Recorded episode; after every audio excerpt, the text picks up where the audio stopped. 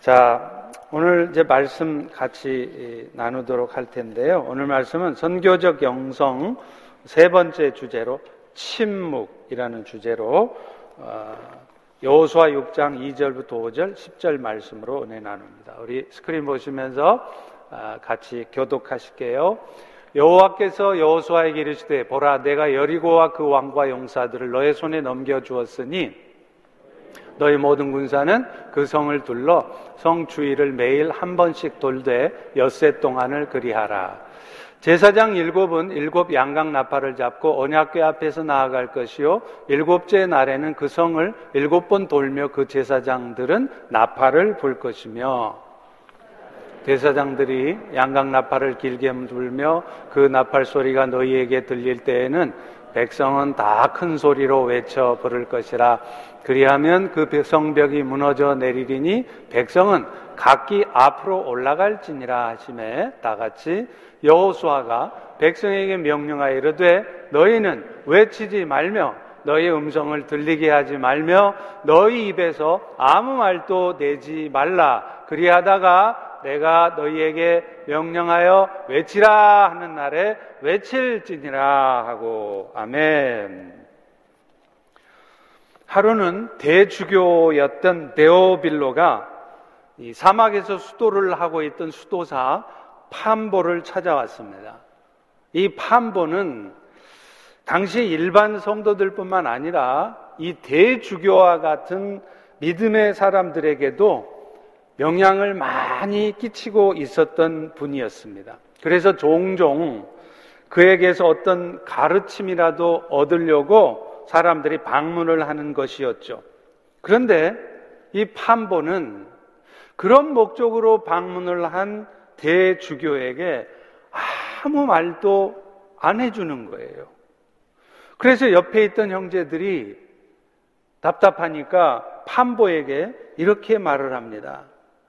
판보님, 대주교께서 오셨는데 그래도 교화의 말씀 한마디라도 해 주셔야 되지 않습니까? 하고 요청을 하자 판보는 이렇게 대답을 했다고 해요. 내 침묵으로 교화를 얻지 못하면 내 말로도 교화를 얻지 못할 것이라. 무슨 말이에요? 침묵이 교화의 말보다 훨씬 더 강력하다는 말입니다. 실제로 말은 의사를 전달하거나 또 서로 간의 교제를 도와주기는 하지만 그 말이 공동체를 생명력 있는 공동체로 만들어내지를 못합니다. 진정한 공동체가 되려면 결국은 서로 간에 신뢰가 있어야 됩니다. 그런데 말이라고 하는 것은 그런 신뢰를 만들어낼 수가 없기 때문입니다. 그래서 수도원의 모델이 되었던 베네딕트 수도원의 규범집도 그 서문이 이렇게 시작이 돼요. 들으라, 업수쿨타. 이 말로 시작이 된다는 거예요. 침묵은 분노에 찬 판단과 파괴적인 말들로 치달을 수밖에 없는 우리 모두의 이 악한 성향을 이겨낼 수 있게 해줍니다. 그래서 베네딕트 규범집 제6장에 침묵에 관하여라는 부분을 보면 이런 말이 있어요. 침묵은 단지 소음의 부재나 말하지 않는 조용함이 있지 않고 자기 주장을 삼가하는 데 있다. 침묵이라는 것은 굴림하려는 대신에 입을 굳게 다물고서 자신의 마음 속에 악한 생각이나 거짓말이 불쑥 튀어나오지 않도록 하는 것입니다. 침묵을 통해서 우리는 서서히 서서히 자애로운, 자비로운 마음으로 변화될 수 있습니다. 그래서 침묵은, 침묵은 자신의 말과 행동들을 하나님의 뜻에 맞추도록 하는 힘이 있는 것입니다. 이런 침묵의 의미를 잘 보여주는 예는 아마도 여리고성을 점령했던 이스라엘 백성들의 모습일 거예요. 아시다시피 여리고성 전투는 하나님 나라를 상징하는 가나안 땅의 정복 전쟁 가운데 첫 번째 전쟁이었죠. 그것은 곧 여리고성을 점령하는 방식이 오늘 우리가 하나님의 나라를 이루어가는 삶의 모델이 본이 될 수 있다는 것을 의미하는 것입니다. 그런데 하나님께서는요, 이 가나안 정복 전쟁의 첫 번째 전쟁인 이 여리고성 전쟁을 참, 참 유별나게, 참 희한한 방식으로 이기게 하세요. 아시다시피 이스라엘 백성들로 하여금 여리고성을 하루에 한 바퀴씩 6일 동안 돌래요. 그리고서는 마지막 날 일곱 바퀴를 돌고 한 목소리로 외치면 무너질 거라는 요. 요한복음 6장 3절부터 5절에 보면 나옵니다. 너희 모든 군사는 성주의를 매일 한 번씩 돌되 엿새 동안 그리하라. 제사장 일곱은 양각 나팔을 잡고 언약궤 앞에 나갈 것이고 일곱째 날이면 그 성을 일곱 번 다 돌고 큰 소리로 외쳐 부를 것이라 그러면 성벽이 무너져 내리라. 참 어처구니 없는 방법이잖아요?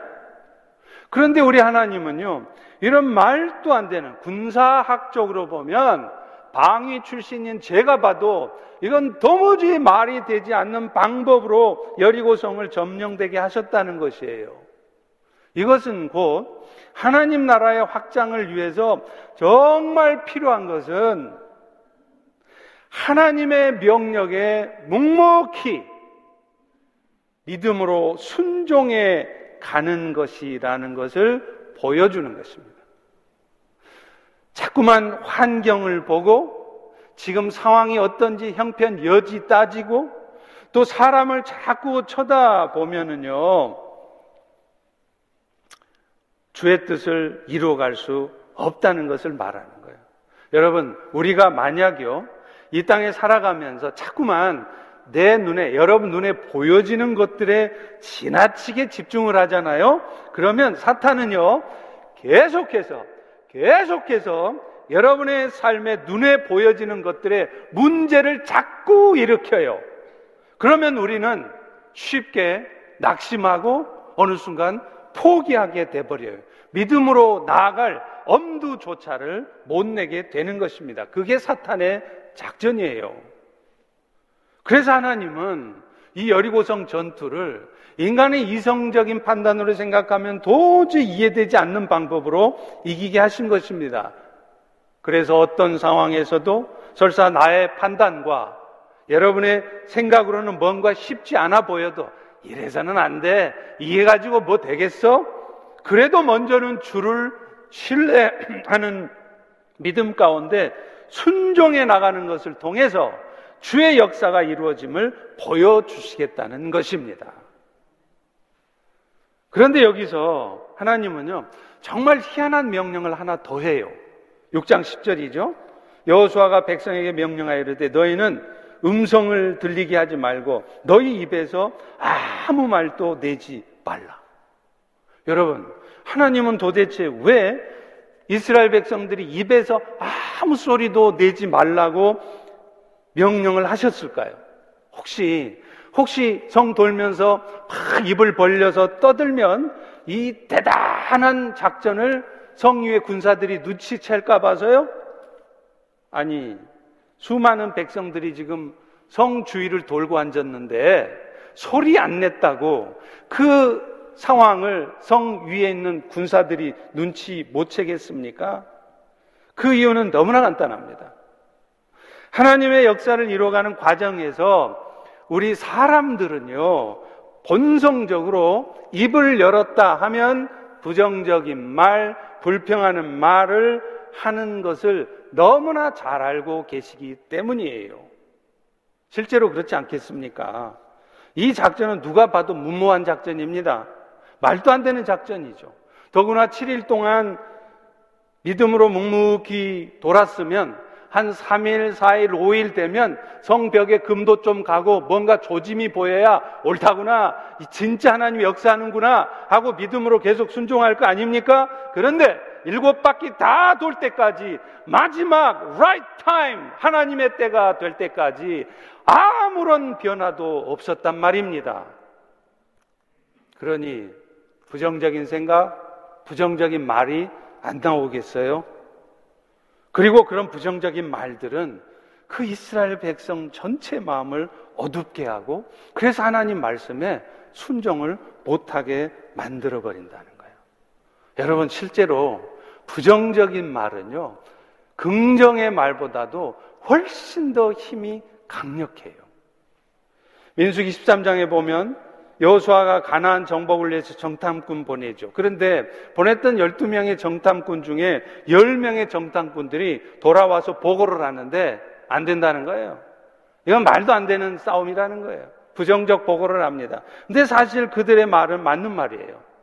민수기 13장 33절에 보면 그들은 이렇게 말합니다. 그 땅 백성들을 보니까 우리 스스로 봐도 우리가 메뚜기 같더라. 안악 자손의 후손들이어서 다 거인들이지 병거도 많지. 그러니 우리가 어떻게 그들을 이길 수 있겠느냐? 올라가지 말자. 그러자 이런 부정적인 보고를 듣고 어떤 일이 벌어집니까? 놀랐습니다. 오래 가지도 않아요. 바로 그 다음 절에 한 절 다음입니다. 온 회중이 소리를 높여 부르짖으며 백성이 밤새도록 통곡했대요. 그리고 그들은 곧바로 모세와 아론을 지목해서 원망을 합니다. 민수기 14장 2절이죠. 차라리 이럴 바야 출애굽하지 말고 광야에서 혹은 애굽에서 죽었으면 좋았겠다는 거예요. 이게 말이 됩니까? 애굽에서 종살이 할 때는 죽는다고 죽는다고 살려달라고 제발 이곳에서 벗어나려고 벗어나게 해달라 하더니 이제 가나안 정탐꾼의 부정적인 보고 소리 한마디 듣고 이렇게 사람들이 바뀌는 거예요. 결국 입을 열면 우리는 나도 모르게 부정적인 말을 하게 돼 있고요. 그 부정적인 말들은 곧바로 공동체 전체를 어둠으로 몰아간다는 것을 말하는 것입니다. 그런데 여호와께서 이 명령을 하셨잖아요. 그래서 이 명령은 죽은 자도 다시 살리신 하나님께서 말씀하신 거예요.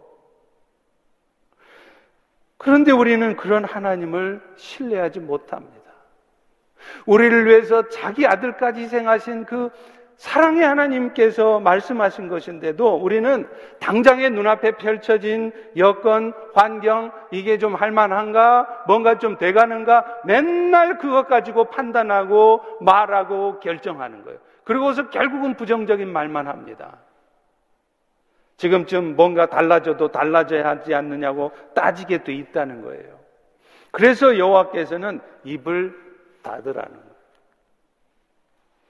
결국 이 사건은 오늘 우리에게도 중요한 교훈을 줍니다. 하나님의 나라를 확장해가는 과정에서 선교적 삶을 살아야 될 우리 성도들은 침묵하라는 거예요.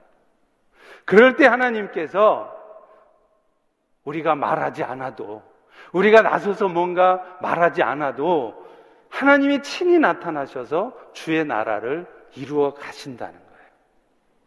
자, 그렇다면 이 침묵의 영성은 구체적으로 우리의 삶에 어떤 영적인 유익들을 가져다 줄까요? 첫 번째는요, 이 침묵은 우리가 이 땅에 살아가면서 가장 쉽게 또 여러분이 가장 많이 짓는 죄에 빠지지 않게 한다는 거예요. 침묵은 우리가 살아가면서 죄를 범할 가능성을 가장 줄여줄 수 있는 방법입니다. 야고보 사도도 야고보 3장 2절에 이런 말을 해요. 우리가 다 실수가 많은데 만일 말에 실수가 없으면 온전한 사람이에요. 우리는 다 실수해요. 저도 그렇고요, 여러분도요. 그런데 무슨 실수를 제일 많이 하느냐? 말 실수라는 거예요. 말 실수. 그래서 누군가가 말을 잘 절제하고 침묵을 잘 하는 사람, 그 사람이 진짜 온전한 사람이라는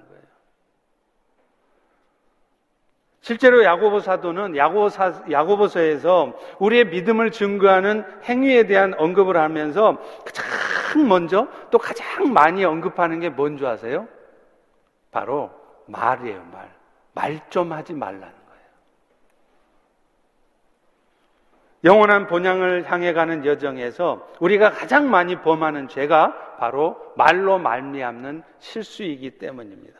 그래서 실제로 수도사들의 아버지라고 할 수 있는 베네딕티도 시편 39편 1절의 말씀을 인용해요. 나의 행위를 조심해서 내 혀로 범죄하게 아니하리니 내가 내 입에 재갈을 먹이리라. 이 말씀을 인용하면서 수도사들이 해야 될 덕목 중에 가장 첫 번째가 뭐냐? 말 조심하라는 거예요. 말 많이 하지 말라는 거예요. 침묵하라는 거예요. 중요한 것은요. 그 베네딕트 형제가 금하도록 한 말은 악한 말만이 아니라는 거예요. 그게 선한 말, 옳은 말이어도 거룩한 교화의 말조차도 말을 삼가라는 것입니다. 왜 그럴까요? 실제로 우리가 경험을 합니다. 아무리 내가 하는 말이 지금 옳은 말이어도요, 그 옳은 말 때문에 상황이 정작 좋은 방향으로 바뀌어지는 예가 별로 없어요. 또 자기 생각과 감정이 마치 모든 사람들의 공통적인 것인 양 우리는 말은 하지만 정작 나의 말을 듣는 사람들이 그것에 공감하고 나도 그 말에 동의하며 이해한다. 이런 경우가요, 의외로 많지 않아요. 사람들은 다 생각이 다르기 때문입니다. 말은 오히려 우리에게 낭패감을 주고 무력감을 유발하게 되는 경우가 훨씬 많습니다. 설사 그 말이 옳은 말이어도 그렇습니다. 말이 많으면 순례의 길을 가면서 그냥 지나쳐 가야 될 작은 마을에 너무 오랫동안 머물러 있는 느낌을 가져다 주어요. 순례의 삶은 침묵의 삶입니다. 우리는 이 땅에 나그네 삶을 살아가면서 될 수 있으면 말을 많이 하지 않고 침묵하는 삶을 살아갈 때 진짜 순례자의 삶을 사는 거예요. 할렐루야. 할렐루야. 두 번째로요. 정말 중요한 얘기입니다. 침묵은요. 우리 안에 영적인 힘을 유지시켜 줘요. 침묵은 우리 안에 있는 하나님의 불을 잘 간수하게 해 준다는 거예요. 주교였던 디아도쿠스가 이것과 관련해서 아주 생생한 비유를 해요. 저는 이 비유의 말을 듣고 정말 놀랐어요. 진짜 그렇다. 한증막의 문을 계속 열어두면 안에 열기가 금방 빠져나가잖아요? 마찬가지로 우리의 영혼도요, 말이라는 문을 통해서 하나님의 생명력을 날려보낸대요. 아무리 선한 말도 마찬가지래요. 무슨 말이에요? 말 많이 하면 그게 맞는 말이어도 내 안에 생명력이 빠져나간다는 거예요. 한증막에서 더운 열기가 빠져나가 버리듯이요. 그의 말은 오늘날 뭐든지 털어놓는 것을 최고의 미덕으로 꼽는 우리의 생활 방식과는 다소 거리가 있습니다. 오늘 우리는 종종 무슨 말을 해요? 하, 털어놓아 주셔서 감사합니다. 또 제가 이걸 다 털어놓아 버리고 나니까 속이 후련하다. 이런 말 많이 하잖아요.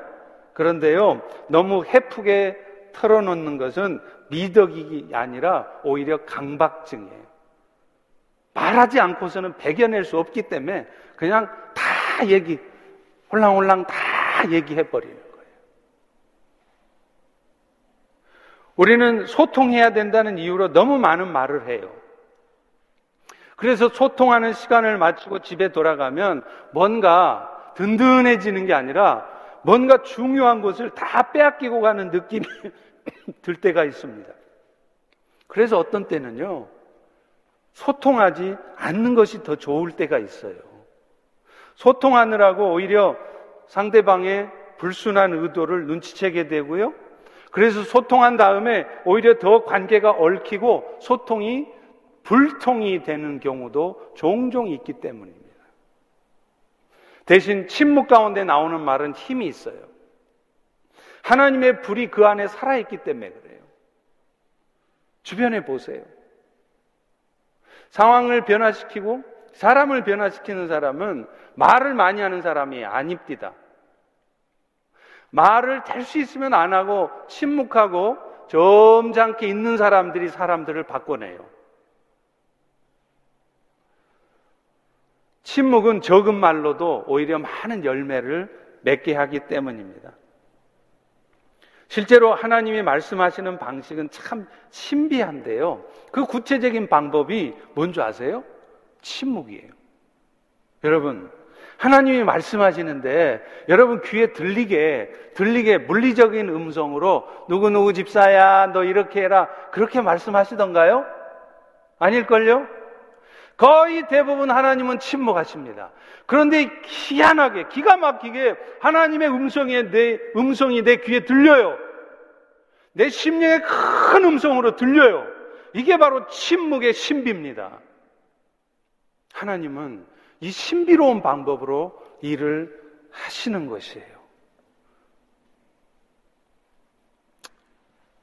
그런데 이런 신비를 경험하지 못한 우리들은 자꾸만 말로 상대를 조정하려고 하거나 상대를 무너뜨리려고 해요. 그러나 그런 말은 하나님의 침묵에서 하나님의 불에서 나온 말이 아니기 때문에 당연히 힘이 없습니다. 아무런 결과도 가져오지 않아요.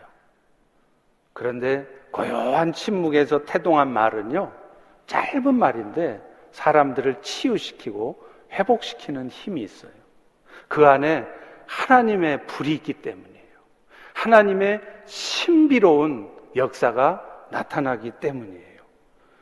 침묵이 하나님으로 하여금 말씀하게 하시고 일하게 하시는 방식이고 하나님의 신비를 드러내게 하시는 방식입니다.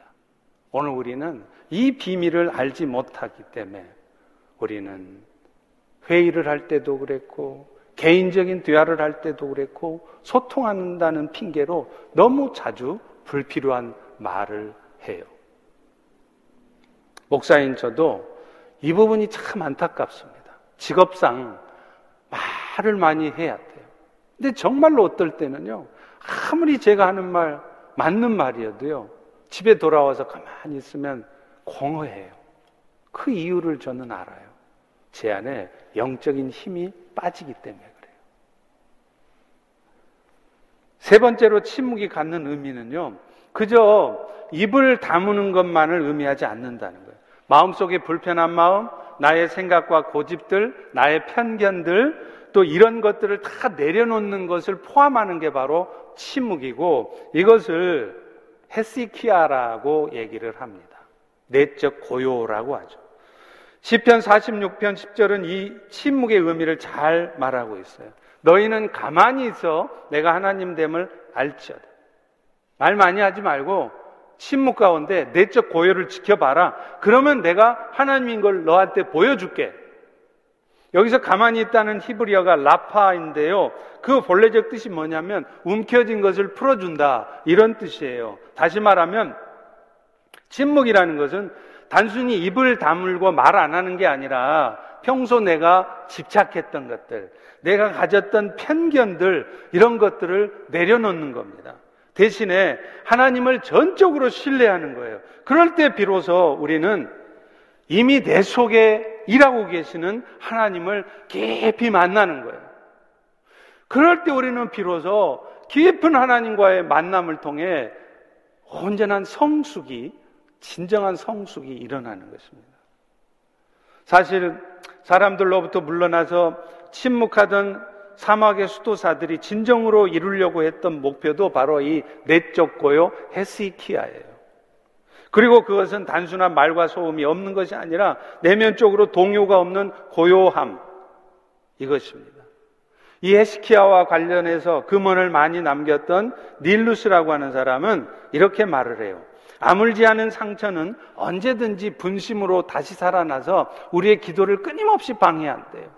더구나 보복심은 상대를 해칠 뿐만 아니라 내 자신의 치명적인 상처를 남길 뿐이라는 것입니다. 여러분이 마음속에 앙심을 품고 보복심을 계속 갖고 있잖아요. 그러면 그 보복심이 그 사람을 해치는 게 아니라 나를 해친다는 거예요. 계속 나를 영혼의 어둠으로 몰아간다는 겁니다. 근데 내적 가운, 고요 가운데 있으면 원수의 어떤 화살을 맞아도 상처를 안 입어요. 제가 계속 강조했죠? 상처 자주 받는 분, 상처 주는 사람 탓만 하지 말라는 거예요. 상처를 받고 있는 나도 문제라는 거예요. 내 안에 내적 고요, 헤스키아가 없기 때문에 여러분들이 쉽게 상처받는 거예요. 그런 헤스키아가 있으면 그런 상처받는 말 들어도요, 동요 안 합니다. 상처 안 받습니다. 결국 시간이 흐르면서 자기 안에 있던 격정적인 마음도 사라져버려요. 헤스키야는 통조되지 않는 자로부터 자신을 보호하기 위한 것입니다. 따라서 때로는 도심 속에 살면서도 사막의 고요함을 마음속에 이루는 사람이 있는가 하면 기도원에가 앉아 있어도 내적 고요 가운데 있지 않은 말마서 계속해서 분심이 일어나고 분노가 일어나고 보복심이 생기고 두려움과 원망 가운데 휩싸여 사는 사람들이 있다는 거예요. 참된 헤시키아는 외적 묵음이 아니라 내적 침묵입니다. 그렇다면 이런 내적 고요를 우리는 어떻게 얻을 수 있을까요? 가장 먼저는요, 내적 고요를 이루시기 위해서도 여러분은 말하는 것을 의도적으로 참으셔야 돼요. 말 많이 하지 마시란 말이에요. 우리는 말 많은 세상에 오염을 당하다 보니까 침묵하는 것보다 말이 더 중요하다고 생각을 해요. 말을 해야 된다는 거예요. 물론 그 말이 맞을 때도 있지만 틀릴 때가 훨씬 더 많습니다. 우리에게 정말 필요한 훈련 중에 하나가 바로 말 많이 하는 것보다 논리적으로 정확하게 말하는 것보다 침묵하는 훈련이 더 많이 필요해요. 그 침묵을 통해서 내적 고요인 이 헤스키야를 얻을 수 있기 때문에 그렇습니다. 많은 말은요, 자기도 모르게 자기 방어를 하게 돼 있어요. 상대로부터 인정받고 싶은 마음에서 말을 하게 되어 있어요. 그러다 어느 순간 상대를 은근히 깎아내리는 말을 하게 되어 있습니다. 결국 세상을 향한 하나님의 뜻을 이루어내기 힘들어지죠. 그래서 수도사였던 아르네우스는 이런 말을 합니다. 나는 말하고 나서 회개한 적은 많은데 침묵하고 나서 회개한 적은 없다는 거예요. 진짜 그렇죠. 저도 말 많이 하고 나서 후회 많이 합니다. 근데 말 안 하고 나면 당장에는 답답하고 이걸 말을 해버렸을 걸 하다가도 지나고 나면 맞아 말 안 하기를 잘했네 그런다는 거예요. 심지어 옳은 말도 그렇습니다. 말로 풀어내기보다는 하나님께 기도함으로 풀어내는 것이 훨씬 더 효과적입니다. 실제로 우리가 경험하듯 말로 해서 상황이 개선되는 경우는 별로 많지 않기 때문에 그래요. 여러분 자식들 말로 꾸짖어 보지 않으셨나요? 여러분 속상하게 하는 남편 맨날 말로 싸워 보지 않으셨나요? 바꿔지던가요? 자식들이 말 잘 듣던가요? 아닐걸요. 말로 안 되는 거예요.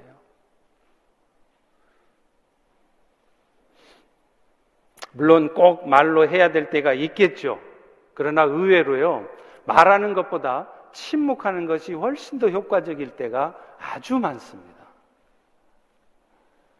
다시 말하지만, 지금 이 상황을, 여러분의 현재 상황을 하나님은 다 알고 계세요. 그래서 지금 이 상황 속에서 여러분이 얼마나 속상하고 마음 아파하고 힘들어하는지도 하나님이 다 알고 계세요. 그러나 그런 상황에서도 말하기를 더디하고 오히려 하나님께 기도로 말하며 하나님께서 일하시기를 기다리는 것이 훨씬 더 나은 결과를 가져오는 경우가 아주 많습니다. 그런 의미에서 여러분 중에도 좀 직설적인 표현을 많이 하시는 분들의 경우는 더더욱, 더더욱 말하지 않고 기다리는 훈련을 하시는 것이 좋습니다. 우리는 사실 직설적인 표현을 하면 아, 저분 굉장히 솔직해. 통 큰 분이야. 이렇게 말을 하는데 사실은 그게 아닐 수도 있어요. 무례한 일이 될 수 있을 뿐만 아니라 그것이 솔직하고 통 큰 게 아니라 아주 속이 더 오불조불하고 또 마음이 넓은 것이 아닐 수 있다는 겁니다. 인내 가운데 나오는 침묵은 용사의 화살을 꺾습니다. 말하고 싶은 욕구를 세 번만 참아보세요. 말하고 싶은 욕구를 여러분 세 번만 참아보세요. 그러면 영적 전쟁에서 이깁니다. 뭔가 하고 싶은 말이 있어서 잔뜩 벼르고 있었다면 하루만 더 기다려 보세요. 하루만 지나 보세요. 그리고 다시 생각해 보세요. 그러면 아마 보내려고 했던 메일을 다시 지우게 될 것입니다. 그리고 그것이 더 잘한 것이었다는 것을 나중에 확인하게 될 것입니다. 둘째는요, 의도적으로, 의도적으로 labeling을 하지 말라는 거예요. labeling이라는 것은 뭐냐면, 라벨, labeling. 딱지를 붙이는 것을 하지 말라는 거예요. 자신의 주관적인 판단과 경험에 따라서 사람들이나 상황을 미리 예단해요. 프레지디스를 가져요. 그리고서는 그것이 진리인 것처럼 스스로 믿어요. 내 판단이 옳아. 내가 볼 때 저 사람은 이런 사람이야. 우리는 얼마나 많은 경우에 딱지 붙이기를 좋아하는지 몰라요. 마치 한국에서 빚쟁이가 찾아와서 재산을 압류해 갈 때 빨간 딱지, 압류 딱지를 붙이잖아요. 그런 것처럼 우리는 우리 주변에 있는 사람들 이마에다가 다 딱지를 하나씩 다 붙여놔요.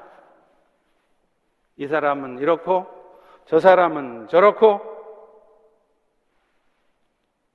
그러다 어느 순간요 내 생각이 마치 진리인 양 다른 사람들에게 전달까지 합니다. 내가 보니까 저 김집사 말이야. 이 집사 말이야. 그러면 그 얘기를 들은 사람도요, 잘 알지도 못하면서 실제 알고 보면 상황이 전혀 다른 상황인데도 자기 스스로가 라벨링을 딱 붙여버려요. 딱지를 딱 붙여버려요. 아, 저 사람 저런 사람이었구나. 내가 잘못 알았네. 실제는 전혀 그렇지 않거나 또 그렇게 할 수밖에 없는 어쩔 수 없는 상황 때문에 그런 것임을 알지 못하면서도 라벨링을 딱딱 해버리는 거예요. 여러분이 같이 섬기고 있는 오이코스 소그룹은요, 보석 상자와 같아요. 소그룹 구성원 한 사람 한 사람은 아직 가공되지 않은 보석입니다. 그들이 가공되면 엄청난 가치를 발휘하게 된대요. 그런데 그 보석들이 그 아름다운 자태를 드러내기까지는 깎여지고 다듬어지는 과정이 필요해요. 그런데 어떻게 다듬어지고 그 아름다움이 드러나느냐 하면 서로를 격려해주고 서로 받아줌으로 해서 다듬어진다는 거예요. 그래서 소그룹은 여러분의 오이코스는 서로를 격려해주는 관계를 형성하기에 아주 이상적입니다. 그래서 성공한 사람들에게는 더 일을 잘할 수 있도록 격려해 주세요. 또 실패한 사람들에게는 실패란 순금을 만들어내기 위해서 불순물을 제거하는 하나님의 방법입니다. 당신은 반드시 성공할 것입니다. 이렇게 격려를 많이 해주세요. 맨날 라벨링 붙이면서 내 저 인간 때문에 오이코스 하기 싫다고 오이코스 나가지도 않고 나갔다가도 금방 나오고 그러지 말라는 거예요. 그러면 결국에는 분리돼 있어도요, separate 돼 있어도 여러분 안에 내적 고요, 헤시키아가 없습니다.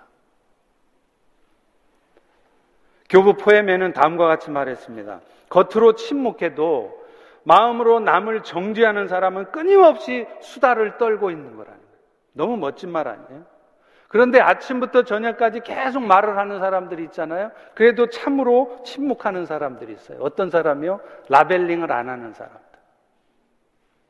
마지막으로 내적 고요를 이루기 위해서 입술의 침묵만큼이나 눈과 귀의 침묵이 중요해요. 그리고 그 대신에 빈 자리를 하나님의 음성으로 채우는 것이 필요합니다. 여러분, 내가 침묵 속에 있다고 해서 헤스키야가 내적 고요가 그냥 생기는 게 아니더라고요. 오히려요, 말 안 하고 침묵 가운데 있으면 자신이 당했던 부당한 일들을 계속 기억해내요. 그래서 분노와 시기심에 사로잡혀 있다가 그것이 나중에는 이제 피해 망상, 과대 망상으로 번지기도 합니다. 조용히 세상과는 분리되어 있는 자리에서 그토록 갈망했던 하나님을 찾지도 않고요. 도리어 세상에서 떨쳐내고자 했던 껄끄러웠던 그런 마음들, 그런 이웃들, 원수들을 내 삶에 초대해요. 침묵하고 있는데도요. 이유가 뭘까요? 말만 안 했지 정작 내 마음에 하나님의 음성으로 채워놓지 않았기 때문이라는 거예요. 우리는 정보화 시대에 살면서 우리를 유혹하는 수많은 이미지들에게 무방비로 노출돼 있어요. 그래서 이것은 마약 같아 갖고요. 한번 노출이 되면 여러분도 모르고 계속 끌려 들어가요. 요즘 여러분 눈을 뜨면 여러분 가장 먼저 하는 일이 뭡니까? 아마 스마트폰 잡고 유튜브 동영상 켜서 내가 가장 좋아하는 뉴스 소식들, 이런 인포메이션들, 그거 보고 들을걸요? 그런 의미에서 하루에 정해진 시간을 이런 이미지들로부터 자신을 지키는 시간을 가져야 돼요. 그래서 습관적으로 여러분 아침에 눈을 뜨자마자 유튜브를 키지 마시고 찬양을 틀으세요. 그러고서 하나님의 말씀을 묵상하고 기도하는 습관을 루틴으로 가지세요. 제가 계속 강조하잖아요. 이 루틴이 없으면 여러분은 절대 헤시키아를 얻을 수 없습니다. 교회에서 제공하는 평신도 훈련도 있고요. 안 했으면 오늘 당장이라도 등록해서 하세요. 성경대학도 있고요. 지난주 수요일에는 제가 마음 먹고 수요일 오전에 하는 성경 통독에 참여해 봤습니다. 드라마 바이블로 성경을 읽어주는데요. 마치 제가 예수님의 십자가의 현장에 있는 것 같더라고요. 줌으로 하는 거니까 여러분 일하면서도 들을 수도 있어요. 예수님의 십자가의 고통이 막 가슴 절절히 다가오는 거예요. 얼마나 그 성우들이 실감나게 말씀들을 읽는지 지금 내 눈앞에서 예수님이 막 십자가에 쾅쾅 못 박히면서 피를 막 흘리시면서 아파하는 모습이 생생하게 전달이 되는 거예요. 그래서 가뜩이나 이모셔널한 제가 울었다니까요. 눈물이 찔끔찔끔 나더라고요. 그 말씀을 들으면서 그러면서 예수님은 나를 위해서 이런 엄청난 희생을 하셨는데 내가 이 엄청난 구원의 은혜를 받았으면서 오늘 또 나는 작은 것 하나에 연연하면서 그렇게 살아가는 모습이 부끄러운 느낌이 들었다는 겁니다. 여러분, 나이팅게일 새를 알 겁니다. 이 새는 밤에 우는 새로 알려져 있죠? 이 새가 밤에만 우는 것으로 사람들이 다 아는데 사실은 낮에도 운대요. 근데 낮에는 울어도 소음 때문에 못 듣는 거예요. 밤이 되면 소음이 없으니까 나이팅게일 새의 울음소리만 들려서 나이팅게일은 밤에 우는 새라고 착각을 하는 거죠. 마찬가지입니다. 세상의 소음에 파묻혀 있으면요, 우리는 하나님의 음성을 못 들어요. 그러나 내면의 침묵을 통해서 우리 내면의 소음을 차단하면 비로소 하나님의 음성을 들을 수 있습니다. 그래서 사막 교부들이 추구한 침묵은 단지 외부적 소음이 없는 상태가 아니라 내면의 이 내면의 소음들을 차단하는 내적 침묵이었습니다. 말씀을 맺겠습니다. 1970년대 음반을 음반을 출시하자마자 단 몇 주 만에 2천만 장이라고 하는 당시에는 획기적인 음반 판매량을 기록했던 가수가 있어요. 여러분도 잘 아시는 사이먼 앤 가펑클입니다. 이분들이 부른 노래들은 다 유명한데 그 중에 Bridge Over Troubled Water라는 노래가 있어요. 저도 고등학교 때 뜻도 모르면서 막 따라 불렀던 기억이 있었는데 나중에 보니까 정말 기가 막힌 가사들이었더라고요. 한번 제가 불러볼까요? When you're weary, feeling small when tears are in your eyes. I'll dry them all. I'm on your side. Ooh. Like the bridge over troubled water. 또 센스 있게 에코 넣어주시네 또. 가사가 기가 막히지 않나요? 내가 눈물을 흘리고 있을 때, 내가 지쳐 있을 때, 내가 네 편이 되어줄 것이고, 세상의 다리처럼 내가 너의 다리가 되어주겠다는 거예요. 여러분, 우리 크리스찬의 삶이 이런 삶이어야 돼요. 중국은 자기 나라 지키려고 5천 킬로미터의 만리 장성을 쌓았지만, 로마는요, 개방을 위해서, 세상에 나가기 위해서 15만 킬로미터의 도로와 다리를 건설했다고 그래요. 사이먼 앤 가펑클 노래 가사처럼 또 로마처럼 우리는 우리 자신을 지키기 위해서가 아니라 세상을 섬기기 위해서 험한 세상에 도로와 다리를 놓는 사람들이 되어야 돼요. 다만 그 다리는 조용히 침묵함으로 놓아야 합니다. 기도하겠습니다. 하나님 아버지, 오늘 우리가 왜 침묵해야 하는지, 또 침묵이 우리의 삶에 어떤 은혜를 가져다 주는지 깨닫게 하시고 도전하게 하시고 알게 하시니 참으로 감사합니다. 이제 세상을 섬기는 다리가 되기를 결단하되 조용히 침묵으로 다리 놓는 우리 모두가 되게 하여 주시옵소서. 예수님 이름으로 기도합니다. 아멘.